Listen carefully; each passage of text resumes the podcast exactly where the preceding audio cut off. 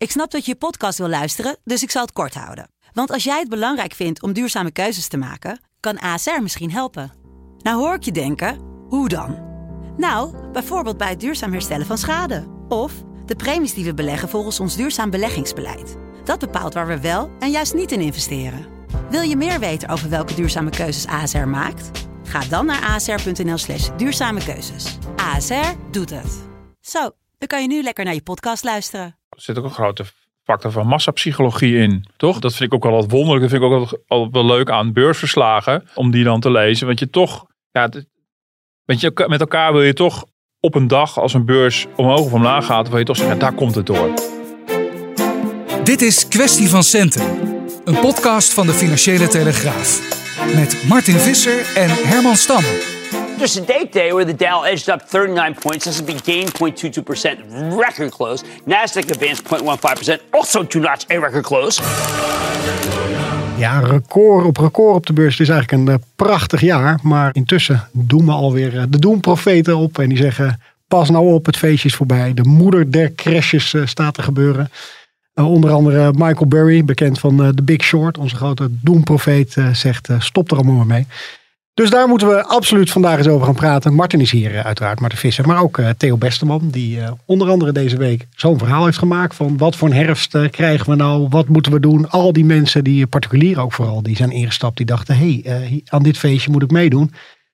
Theo, hoe gaan we voorkomen dat die mensen, dat het één grote deceptie wordt voor dat soort instappers? Ehm, Ik denk dat als je veel mensen spreekt die daar eh, mee bezig zijn, de beleggingstrainers en dat soort mensen, die kijken vooral naar hoe mensen denken. Ehm, wat is je mindset hierover? Ehm, wil je er heel actief mee bezig zijn? Eh, wil, je, act- eh, wil je er wat lo- lauwloenen in staan? Ehm, meeste op, heel opvallend is dat de meeste mensen zeggen dat beleggers, ondanks eh, de tik van vorige week, ligt 2% omlaag de beurs, dat mensen optimistisch blijven. En dat is eigenlijk een patroon wat je al de hele tijd ziet. Het blijft maar gaan. En je ziet het ook in de, de winstverwachtingen van, die telkens weer afgetroefd worden. 90% van alle bedrijven die tot nu toe gerapporteerd hebben, die staat boven verwachting. 90%. Heeft natuurlijk een reden. Maar ehm, optimisme alom. En dat, dat, er zit af en toe een minpuntje in. Dus er komt een waarschuwing of wat voorbij. Maar nee, mensen gaan toch weer eh, heel optimistisch eh, door met handelen. Telkens een procentje erbij of een half procentje. Ja, het is niet zo dat mensen massaal van de beurs vluchten. Hey, en die, eh, die Michael eh, Burry die ik eh, noemde, wat een prachtige, prachtige rol van Christian Bale, geloof ik, Ja, als ik het ja, goed heb. klopt, hè, ja. Met, met zijn drumstijl, alle agressie eruit timmeren. Maar vooral ook iemand die heel veel commentaar kreeg, die eigenlijk, zei iedereen, te negatief deed over de woningmarkt in Amerika. En hij bleek uiteindelijk gelijk te hebben. Nou, en goed onderbouwd ook. Ja, ja. maar eh, eh, krijgt hij nu weer eh, dit soortzelfde verwijten van, eh, jongen, wat zit jij nou negatief te doen, er is niks aan de Ja, hand. hij is al een tijdje negatief. Eh, ook met onderbouwing. Hij heeft posities zwaar afgebouwd. Hij waarschuwt ook. Hij zegt ook, kijk, ik heb het vorige keer onderbouwd. Doe het nu weer, ik laat het zien. Ehm, maar ja, hij vindt eh, net op Wall Street weer eh, geen gehoor. En eh, daar zijn de dividenden alleen maar omhoog gegaan. De uitkeringen zijn omhoog. De bonussen zijn omhoog gegaan. Dus hij ziet daar ook weer hetzelfde patroon. Als wat hij, waarvoor hij in zeg maar 2007, 2008 is gaan waarschuwen. Ja, precies. Nou, daar gaan we uitgebreid over hebben zometeen. We gaan het hebben over Jackson Hole. Uh, daar gaat Martin ons van alles over vertellen waarom dat belangrijk is en waar we naar moeten kijken. Uh, hoe de markt er überhaupt uh, voor staat. Uh, we proberen ook een blok met Theo te behandelen van, nou, waar we net al een beetje over hadden, van die particuliere belegger. Waar, wat is nou handig om te doen? Daar gaan we wat verder op in. Eerst even naar jou, de, Martin. Zit je met posities in de beurs? dan moeten we eventjes een, een, disclaimer hier opnemen. Nou, de disclaimer die we sowieso moeten opnemen is dat we natuurlijk geen beleggingsadvies geven. Mm -hmm. Dus dat we natuurlijk kunnen beschrijven hoe uh, ja, hoe, de, hoe de beurzen reageren en wat de analisten er allemaal uh, van denken. Maar goed, dat is een andere disclaimer dan jij bedoelt. Mm. Ja, ik beleg eigenlijk pas heel uh, sinds vrij kort. vrij, ik, ja, dat is altijd heel raar. Ik vind economie voor mijn vak heel interessant. en, maar voor persoonlijk was ik er nooit zo in verdiept. Een beetje net als met mijn pensioen. Mm -hmm. Maar ik de pensioenpost nooit openmaken. Het is altijd wel teleurstellend om dit soort dingen van ja, jou te horen. Ik, weet dat echt ja, maar dat vind ik echt een, vind echt een enorm verschil. Bedoel, uh, en ik ben ook niet iemand die gewoon iedere dag uh, of, of iedere minuut dan zit zit te kijken. Nee, ik ben een, uh, sinds een tijdje een hele saaie belegger. Volgens mij, nou, dat was een van de tips die ik in het verhaal van, van Theo ook terug las. Ja, gewoon iedere maand een vast bedrag wat je kan missen naar een super saai beleggingsfonds. eh, en verder nooit meer naar kijken. Mhm. Bij wijze van spreken, dat is niet helemaal waar, want ik kijk er wel af en toe even naar. Ik ben in ieder geval nieuwsgierig. Ja, en dat is voor mij een, een, ja, een strategie die volgens mij door heel veel beleggingsdeskundigen wordt aangeprezen voor een gewone particulier. A, je kan het missen. En B, je blijft gewoon bijkopen iedere maand of de beurs hoog of laag staat. En dit is een, eh, een beproefd recept wat op de hele, op wat langere termijn nou, bijna per definitie iets van rendement oplevert. Mhm. Ja, en als je concurreert met een spaarrente van 0%, ja, nou ja, die, die durf ik wel te, te zeggen dat die gaan we wel verslaan, die 0%.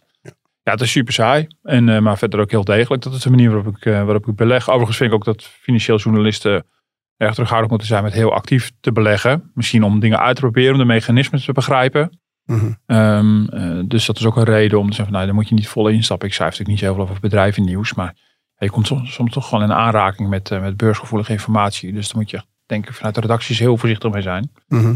Maar dit is ook een soort van voor- voorzichtigheid. Van, ehm, en ook geen kopzorgen om hebben. Nou, dat Maar het is ook, niet hè. voor niks dat je dat dan toch nu hebt gedaan. Het is wel eens Nee, ik wel gedaan. Nou, dat is wel grappig inderdaad. Ik heb het heel lang niet gedaan. Omdat ik dacht van ja, weet je, ik, ik ga me er niet in verdiepen. Veel te, daar- ik heb er helemaal geen zin in. En eh, een beetje luiigheid. Mhm. En, ehm, maar op een gegeven moment inderdaad ook, ja, de, ook zoals heel veel mensen denk ik, ook met een spaarrente van 0% of toen nog bijna 0%. Dat je denkt, ja, ja ik ben wel een, nu een beetje gekke Henkie. Ik bedoel, eh, Mhm. nu, als ik het nu niet doe, zou wel heel erg, eh, heel erg raar zijn. Met, je, met, je, met die gedachte. En ben ik het daarna toch eh, op een gegeven moment gaan doen. Ik denk van nou, gewoon een klein bedrag per maand. En dan kijken, we, kijken wat er gebeurt. En het is toch grappig om dat een beetje te volgen natuurlijk. Ja, dan heb je natuurlijk vorig jaar met de corona natuurlijk aanvankelijk toch eerst wel een klap gehad op de beurs. Ja, en dan is het natuurlijk wel een leuke eh, eerste testcase. En dan zie je dat inderdaad gebeuren. En, oh ja, dat vorig jaar viel aanvankelijk dat rendement nog wel tegen. Maar ja, in de loop van het jaar is dat weer helemaal bijgetrokken. En nou ja, er is er eigenlijk niks aan de hand. Ja, Theo, jij schrijft hier veel over. Hè? Denk jij eh, dat we af en toe ook mensen te veel het gevoel geven van ik ben gekke Henkie eh, als ik niet instap? Dat eh, een beetje het zo voelt in de berichtgeving van nou hier Ja. en de verjaardagspartijen van nou je, moet, je bent wel gek als je niet meedoet hieraan. Ja, dat is ook een hele tendens om dat eh, te doen. Hè, dus je ziet, aan alle kanten zie je die beweging van ga alsjeblieft beleggen. Want rationeel gezien ga je erop, ga je erop vooruit. Ook als je de reële rente neemt, hè, bijvoorbeeld ook nog even, de inflatie eh, Ja. eh, corrigeert. Dan, Ja, dan, zeker. dus die, als je dat doorzet, dan tikt dat nog harder aan. Dus ja, je ziet wel een soort beweging eh, van, dus ook vanuit de Nederlandse bank van de, jongens, let op. Dan ga je zelf wapenen. Daar staat, ehm, als je dan mensen spreekt die dan die beleggingen eh, adviseren of, of trainers daarin, en die zeggen van, joh, let ook op. Dus een ander heel belangrijk element. En dat is die gemoedsrust. Dus jij doet dat niet, Martin, hè? maar eh, je hebt natuurlijk mensen die met een eh, app beleggen en een dag handelen. En dan, eh, nou, dan kan je natuurlijk de gekste, zeker als je in crypto of andere dingen zit, kan je de gekste uitslagen krijgen. En dan kan je enorm in beslag nemen. Dat houdt je af van andere dingen. Ehm, en dat is een heel ander gevoel. En daar kan je ook heel onrustig van worden. En als het om grotere bedragen gaat, kan je echt daar last van krijgen. Ja. Dus mensen zeggen ook altijd van, kijk nou wat je wil. Ehm, wat kan je aan? Wat kan je ook, als je een gezin hebt en zo. Je hebt wel honderd andere dingen. Heb je de zin om daar nou elke dag, eh dag aan dag handelen, zeg maar. Dus dan, eh, En het wordt natuurlijk veel eh, toegankelijker gemaakt hè, tegenwoordig. Dat je er eventjes Zeker. Heel makkelijk natuurlijk om te ja, doen. Ja, Ja, zeker, zeker. Kijk, een Robin Hood in de VS, daar is bijna nauwelijks een beperking, kosten super laag. Dus eh, ja, en dat is ook onder jongeren heel erg eh, trendy. Hè? En in Amerika moet je toch wat meer op je eigen Mhm. geld eh, letten om daar om er vol, voller in te gaan. Ja. En ook maximale risico te pakken. Dat kan je ook nog eens een keer doen met een soort hefboombeleggingen. Dus een beetje, door die versterken gewoon zeg maar de, de, de rendementen naar boven, maar ook naar onderen. Mhm. Als je dan een klapper naar beneden krijgt, dan zit je helemaal in de tank van Hm. moet ik niet alsnog wat extra in gaan le- gaan leggen om eh, als toch nog een, eh, een beetje rendement eh, te pakken. Nou, bijvoorbeeld voor de autoriteit financiële markt is het ook wel een reden voor zorgen. Die houdt ook wel proberen bij te houden hoeveel particulieren er beleggen. Want dat weet je natuurlijk niet exact, maar je ziet natuurlijk wel de, de- de tendens op basis van enquêtes en dergelijke. Dan is natuurlijk wel de vraag, gaan mensen goed geïnformeerd beleggen? Eh, nemen ze de risico's die ze ook kunnen hebben? Eh, nou, we hebben natuurlijk de afgelopen jaren ook allerlei producten gehad die zich voordelen als beleggingen, maar eigenlijk een soort van gokken waren. Ja. Eh, nou, dat is ook een beetje, de, ja, waar, zit, waar ligt precies de, de grens? En kan je dan als AFM ook ingrijpen als dat zo is? Ja, en die lage rente, nou, dat speelt dan bij mij persoonlijk. Maar dat zal voor heel veel mensen natuurlijk een rol spelen. Is natuurlijk een enorme stimulans om te gaan beleggen. En dan met als grote risico dat je, dat je dus meer risico neemt dan je eigenlijk eh, aan kan. Eh, Voor je Mhm. gemoedsrust bijvoorbeeld, maar ook gewoon financieel. Dat, je, ja. dat is toch echt wel een, eh, dat is echt absolute keerzijde van, van die extreem lage rente die we nu hebben. Ja, en ik vind ook dat zoveel producten worden ook geafficheerd op die rente. Je kijkt niet naar je totaalplaatje. Wat heb je nog meer? Um, dus je gaat heel snel van, oh daar kan ik wat meer krijgen. En Ja. oh nou, dan maar in bitcoin of zoiets. Terwijl je hebt geen idee, hoe zit het dan met de rest van je Nou ja, dat zeg bijvoorbeeld met ABN AMRO. Die hebben al een paar jaar die eh, reclamecampagne. eh, die eh, ehm, hebben we destijds de CEO wel op bevraagd. Of dat nou wel helemaal verstandig is. In die reclamecampagne zie je die acteur Mark Rietman. eh, die eh, dan ook zegt dat hij aan het beleggen is. En die rijdt dan weg in een grote sportauto. Kijk, van de spaarrente moet je het niet hebben op het moment. Dus kijken we allemaal om ons heen. Ikzelf, ik ben gaan beleggen.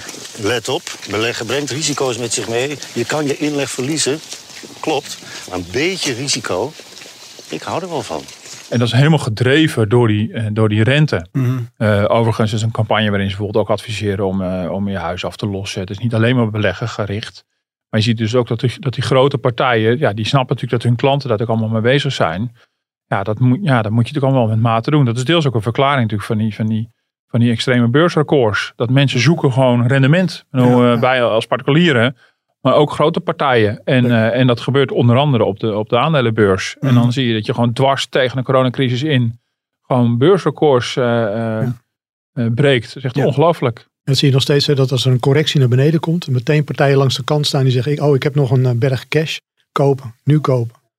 Die, die slaan ook meteen weer in. En, Ja, want dat, dat, is wat ik aan jullie wilde vragen. Zullen we daar eerst mee beginnen? Hoe kan het eigenlijk dat die beurs zo enorm goed het doet en dat je aan de andere kant eigenlijk nog in een soort coronacrisis zit? Waar, waar, komt het vandaan eigenlijk, die jubelstemming tot nu toe? De, eigenlijk de, de verwachte eh, winsten die bedrijven zullen gaan maken, daar kijken analisten dan naar. En daar, eh, dan wordt die koers, die loopt daar eigenlijk een, eh, tot, tot zeg maar een jaar op vooruit. Als je een beetje Mhm. grofweg kijkt.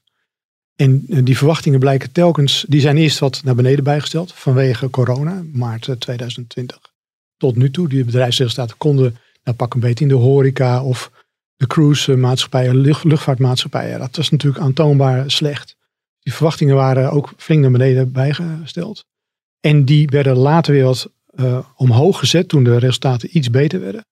Eh, en zelfs die verwachtingen werden keer op keer afgetroefd. En dat gaf mensen toch ook een soort eh, optimisme van hé, hey, het valt misschien wel mee. Mhm. Eh, er kwamen nog ook wel andere macro-optimistische berichten bij van eh, het gaat nog helemaal, zeker in Nederland bijvoorbeeld, Hmm. niet zo slecht. Maar die bedrijfswinst, die ge- eh, verwachte bedrijfs- bedrijfswinst in de toekomst, en dat geldt zeker voor techbedrijven, die, eh, die viel mee. Dus in Nederland is de AX is een deels, eh, ja, een behoorlijk deel is tech, ASML, ASMI, BC.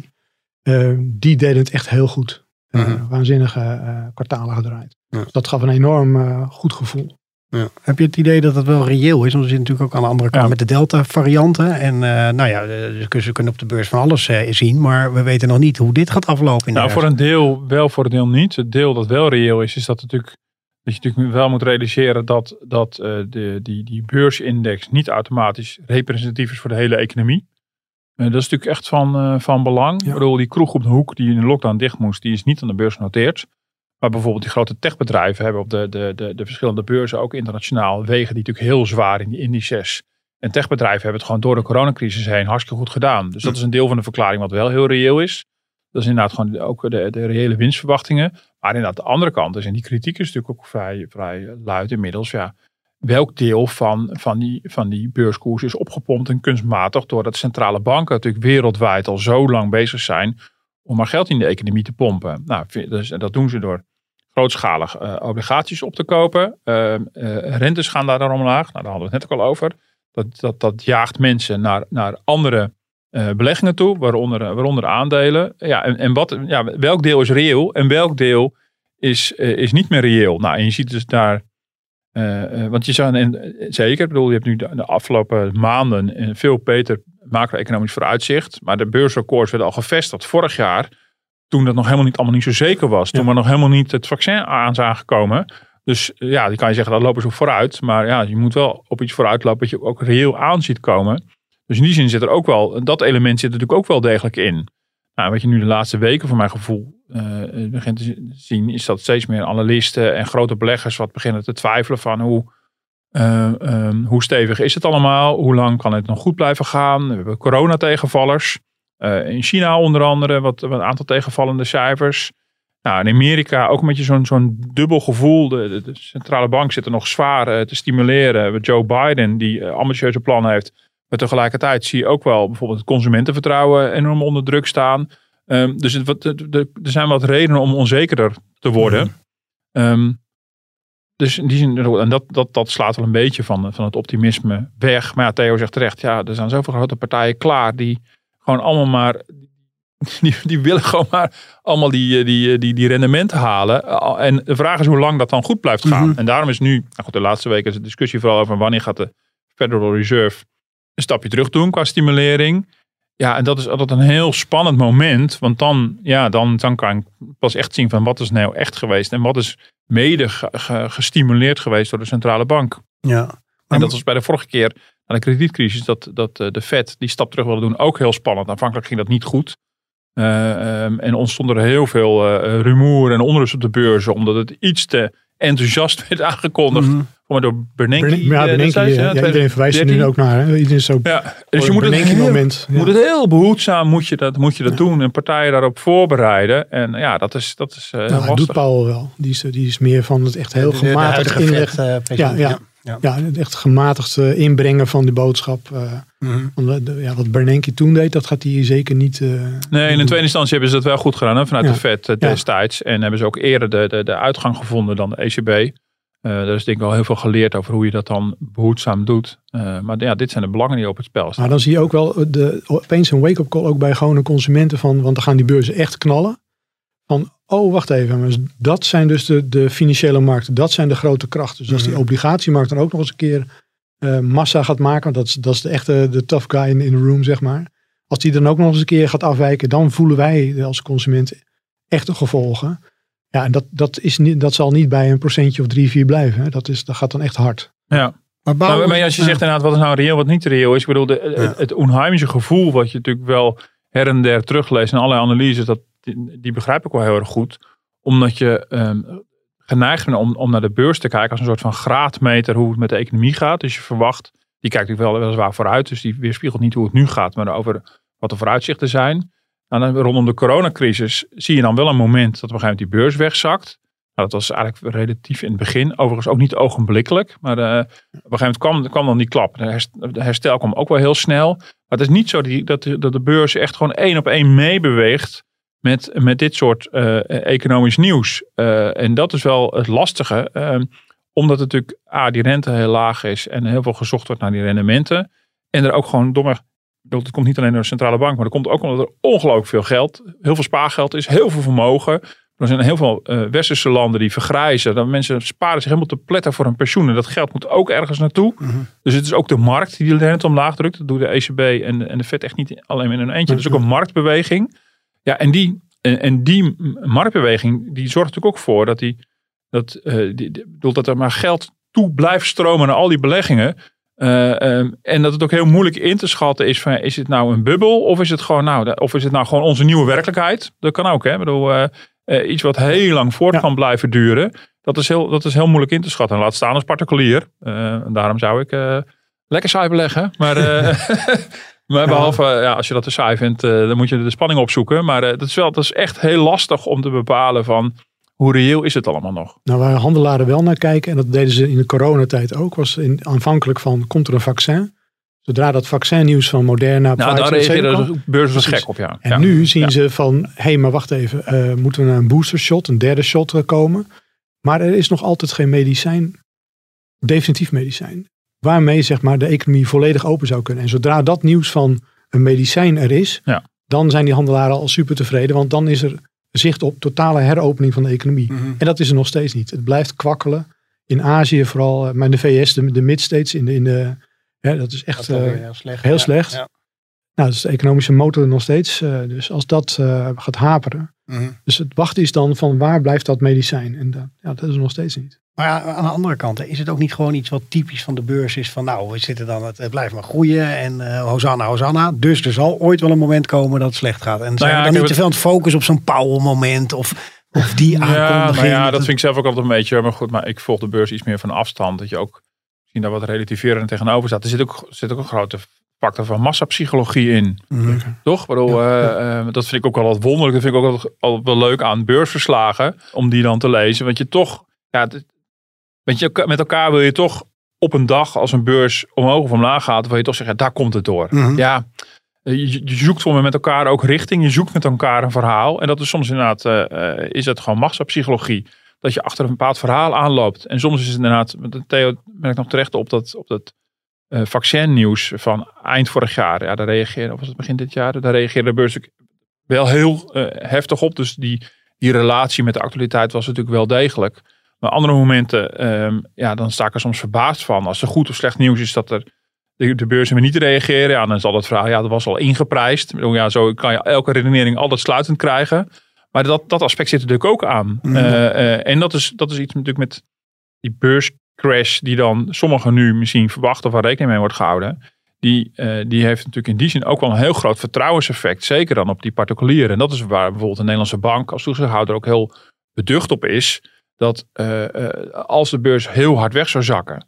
eh, heeft dat natuurlijk wel degelijk ook meteen vermogenseffecten voor al die particulieren die, eh, die aan de beurs eh, eh, eh, die, die, die beleggen.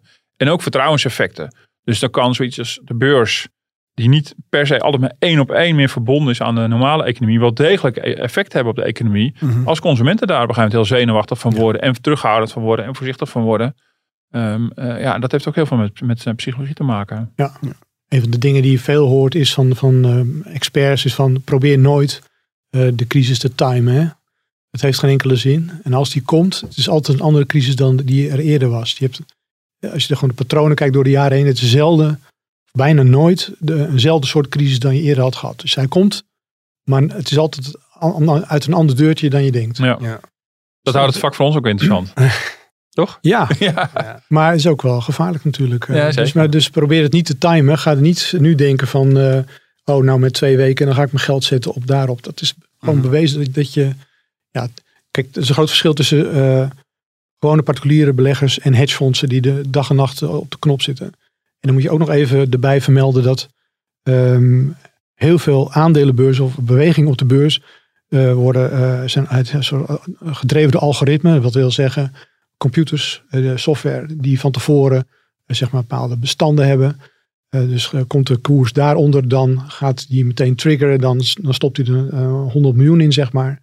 En komt hij boven een bepaalde koers, dan, dan zegt hij nou is het mooi geweest, dan ga ik eruit. Maar die computers die reageren ook weer op elkaar. Mhm. Dus er wordt niemand weet precies, tenminste ik weet het niet. En, maar er wordt gezegd dat ongeveer 80% van de handel algoritmisch gedreven is. Hm. Dus soms, dat zag je in maart vorig jaar, kreeg ineens die crash. Ja.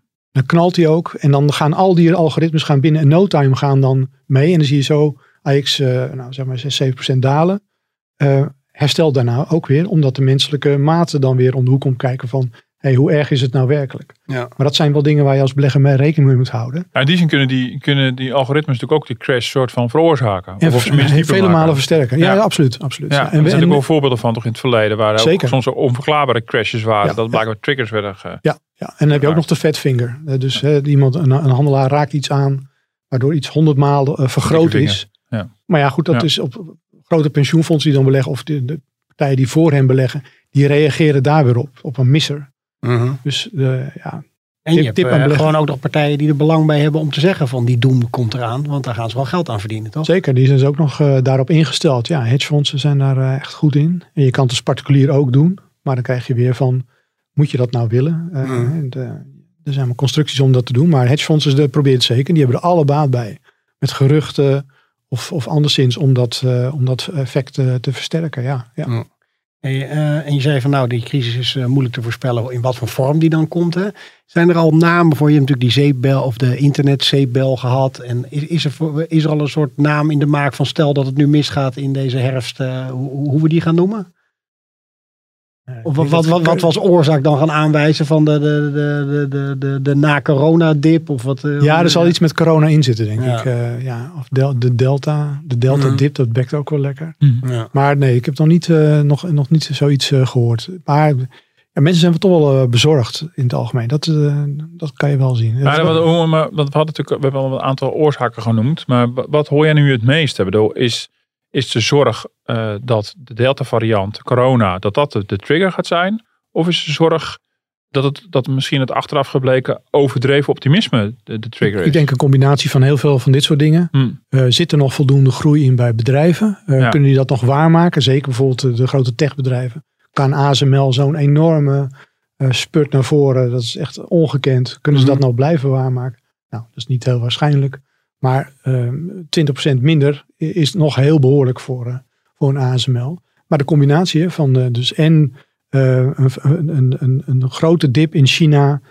pak een beetje de, de chipbouwers in Taiwan, Zuid-Korea. Als die hard getroffen worden, nog meer dan nu. Ze leggen nu al ehm, de, de autobouwers plat. Ehm, komt er nog, nog een keer zoiets overheen, dan, dan wordt het echt, eh, kan het echt heftig worden. Dan kan het een combinatie van factoren zijn.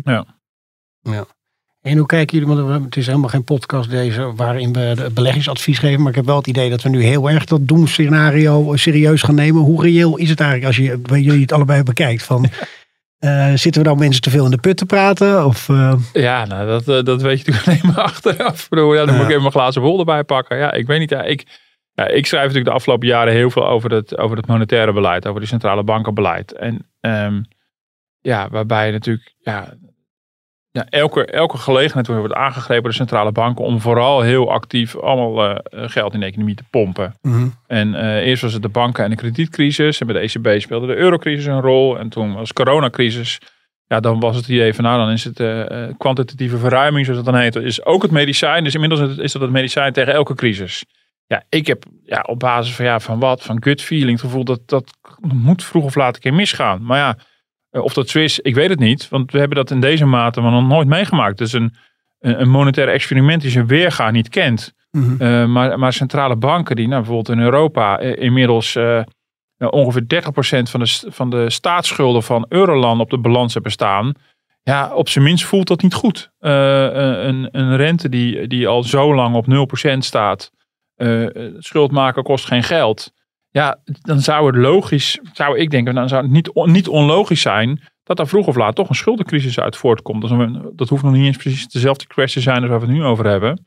Dus ja, hoe reëel is dat? Ja, ik weet het niet. Ik, dat, dat durf ik echt niet uh, te zeggen. Ik bedoel, uh, en en nou, als je het echt weer terugbrengt tot puur de macro-economische factoren. Dus even, uh, dus niet de, de, psychologische onrust, maar gewoon echt puur van, nou, wat gebeurt er economisch? Is het nu gewoon even een wat onduidelijke fase, waarin we natuurlijk de afgelopen maanden een heel snel herstel van de economie zagen. Nou, in China we het al gezien, in Amerika.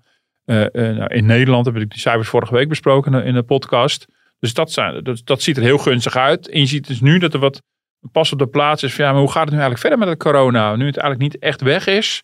Wat voor blijvende impact gaat dat hebben? Um, uh, dus dat, dat, dat speelt nu op korte termijn. Uh, ja, en of dat, of dat leidt tot een crash, ja, ik zou het niet. Ik zou het, als ik het zou weten, dan, uh, mm-hmm. dan, dan zou ik denk ik mijn saaie beleggingsstrategie verlaten. Maar, maar dat is gewoon ongelooflijk lastig. En, en al die, nou, onder andere de verhalen van Theo over al die marktpartijen. Die, die, die, die één voor één hun zorg beginnen uit te spreken. Dat zijn wel een soort van signalen van oké, okay, dit begint te landen in al, die, in al die bestuurskamers. Zorgen enigszins, maar als je grote beleggers spreekt, dan is ook telkens het antwoord Tina, there is no alternative. Mm-hmm. Dus je, obligaties bieden niks. Nee. Uh, spaarrente ook niet. Uh, nou, bitcoin is maar, wel dat is dus, maar dat is dan in zichzelf alweer een reden voor zorg. Want dat, dan kom je natuurlijk bij het eerste punt uit. Als je op een gegeven moment weet van nou macro-economisch gezien. En zou het logisch zijn dat de beurs een pas op de plaats maakt. Maar je moet toch wat met je geld. Dan heb je toch, toch of niet? Dan ja. heb je toch het gevoel van ja, dit, dat, dat gaat dan. Dat kan je dan misschien nog weer een jaar en nog een jaar Mhm. mm. volhouden. Maar zit je dan wel te beleggen in iets wat economisch reëel is? Dat, dat vraag me dan af. Ja, voor een deel wel. En voor een deel is, is de bedrijfswinst gewoon stut gewoon op goedkoop geld een enorme schuldenberg. Dus als die rente omhoog gaat, dan zal die schuld terugbetaald moeten worden. Dan gaan de eerste partijen gaan afvallen, de eerste bedrijven. Dus die koersen daarvan, die zullen gaan dalen. Je krijgt lagere kredietwaarderingen, et cetera. Mm-hmm. Maar voor een deel de grote bedrijven, pak een beetje een Apple, Amazon. Je mag geen beleggingsadvies geven, maar die, zitten, die hebben zoveel buffer en kapitaal en hebben zulke groeiprognoses. En daarom zeggen die grote beleggers, ja, dat, daar zien we echt nog, uh, die, die, die gaan nog een halfjaartje uitzingen in ieder geval. Ja. Die, gaan, die gaan echt nog wel door. Ja, in die zin is het natuurlijk niet, is het niet de internetbubbel van 20 nee. jaar geleden. En de economie uh, nee. hè, kan gewoon doorgaan. En ook straks misschien op verschillende snelheden. Moet je misschien uh, even over emerging markets praten. Maar als China echt door kan zetten en India en zo, als, als dit deel van de ramp achter hen is en, gewoon die economische eh, groei hersteld uh, kan worden, ja, dan pakken zij dat deel weer op wat, waar Amerika misschien alweer een beetje aan het afkomen Maar het blijft toch een mhm. ingewikkeld verhaal dat we na de schuldencrisis, de, de kredietcrisis was ook een schuldencrisis, dat we alle problemen hebben opgelost met meer schulden. Ik bedoel, wereldwijd, mondiaal neemt het schuldniveau, privaat en publiek, onwaarschijnlijk toe. Ja, zorgelijk. Ja, Michael Burry. Het, is, het, is een, het is een schuldenberg die niet meer uh, te betalen is, af te lossen is.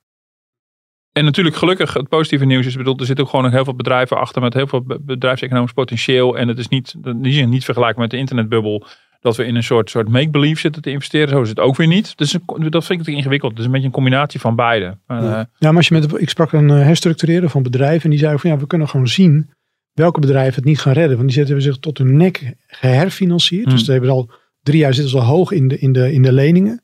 En dan zijn ze vervolgens afgelopen jaren gaan herfinancieren tegen bijna 0% rente. Ja, dat is allemaal leuk, maar op een gegeven moment moet dat geld wel uh, terug. Hmm. En als het dan echt een keer hard naar beneden gaat, economisch gezien, en je bedrijfsmodel is niet dat je dat kan dragen, ja, dan, dan kan de eerste klap uh, komen op de, bij dat soort bedrijven. Dat is gewoon heel praktisch dan. Ja. En dan, uh, dan is de vraag in hoeverre dan de overheid nog steun verleent. Banken zeggen, ja, het is nou een keer mooi geweest. En dat je ook gewoon zegt, ja, het is gewoon een economisch proces. Je kan niet uh, een bedrijf dat gewoon winst moet maken, eeuwig maar steunen met, met goedkoop geld. Dat houdt gewoon een keer op. Ja. ja. Daar, daar zie je best zorgen. Maar goed, dat is maar een deel van de markt. Ja. Dus een ander deel kan prima draaien. Als de economie gewoon doordraait. Winsten maakt, uh, goede omzet draait.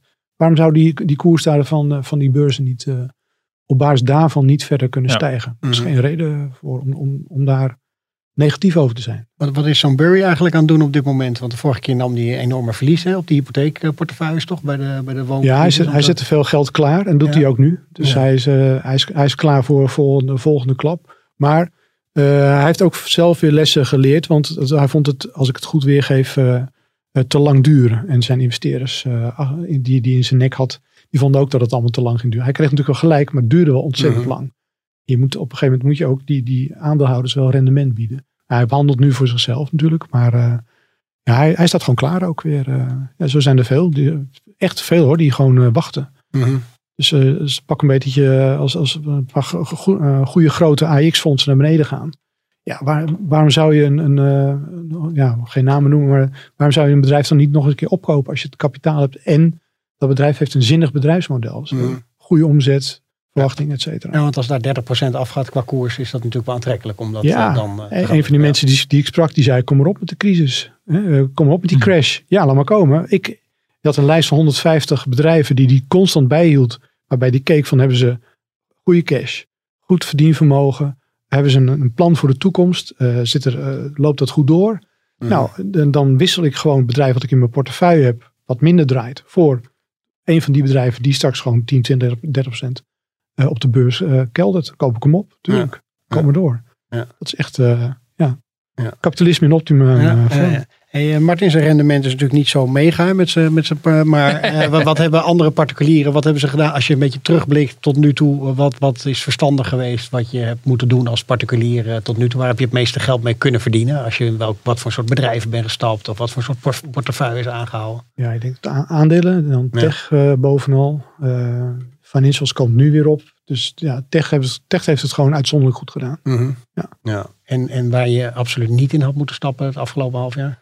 Ja, verschilt een beetje. Ja, vastgoed heeft het slecht gedaan, maar dat, uh, dat komt ook uh, weer op. Ja, en dan vooral waarschijnlijk winkel vastgoed ook uh, wat natuurlijk slecht. ja. ja. Ja, maar ja, die rente, als die wilt, gaat bewegen, dan kun je natuurlijk ook weer profiteren. Dus mm -hmm. Unibel Rodamco West, um, Unibel Rodamco, dat doet het eigenlijk met vlagen best goed weer op de beurs. Dus mm -hmm ook wel interessant om dat te volgen. Maar dat hangt ook van je perspectief af. Wil je erbij zijn en zeggen, nee, ik pak hem op een laag punt en dan koop ik hem en dan, uh, dan, dan maak ik de rit mee omhoog. Of zeg je van nou, uh, ik wil gewoon zekerheid, ik wil gewoon een goed fonds. Ja. Mm -hmm. stap je misschien weer te hoog in. Ja. Maar tech, uh, tech ja, dat is, het is natuurlijk een heel breed begrip tegenwoordig. Maar dat is uh, onomstreden wel een goede score. Ja, ik zie het Martin nog niet noteren, deze de adviezen. Het is ook geen advies, dat zeggen we er elke nee. keer weer bij.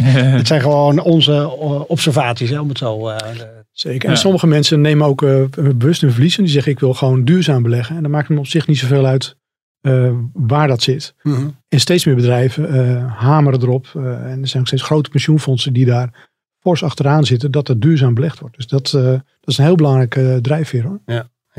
Dan gaan we tot slot nog even naar eh, Jackson Hole. Hè. Eh, de, de- Martin, we zitten middenin eigenlijk in dat soort spannende Ja. tijden. Qua, eh, de, nou, ja, ik noemde het net een beetje gekscherend. Zitten we niet te veel te focussen op elk zinnetje van een vet president en wat het dan allemaal betekent. Maar even in grote lijnen, waarom houden we ook bijvoorbeeld die vet zo goed in de gaten als in Jackson Hole eh, bij elkaar Nou? Jackson Hole is dus eh, jaarlijks festijn van de top van het centrale bankenland. Mhm. Dat is een op uitnodiging, invitation-only bijeenkomst met de crème de la crème uit de monetaire wereld. Ehm, ja, en dat krijgt dan vanzelf ook een beetje gewicht. Hè, als daar dan, nou in dit geval Powell gaat speechen. En in, in, in de afgelopen jaren was het meestal wel eh, dat, eh, niet ieder jaar was trouwens, wa- waren al die presidenten aanwezig van die centrale banken. Maar in heel veel gevallen toch wel.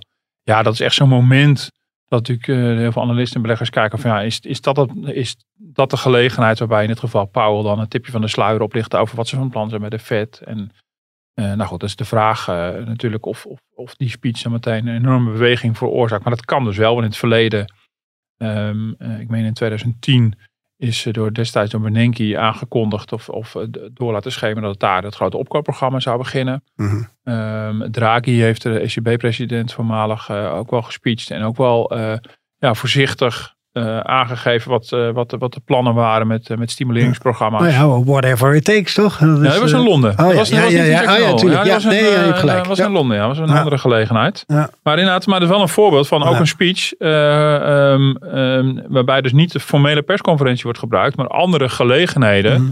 Om in de vorm van een toespraak, en dan moet je inderdaad een Kremlin-watje gaan doen. Mhm. Soms, gewoon tussen de regels proeven. Ah, maar hier wordt al een andere toon aangeslagen. Of hier wordt vooruitgelopen op een discussie die er nog gaat komen.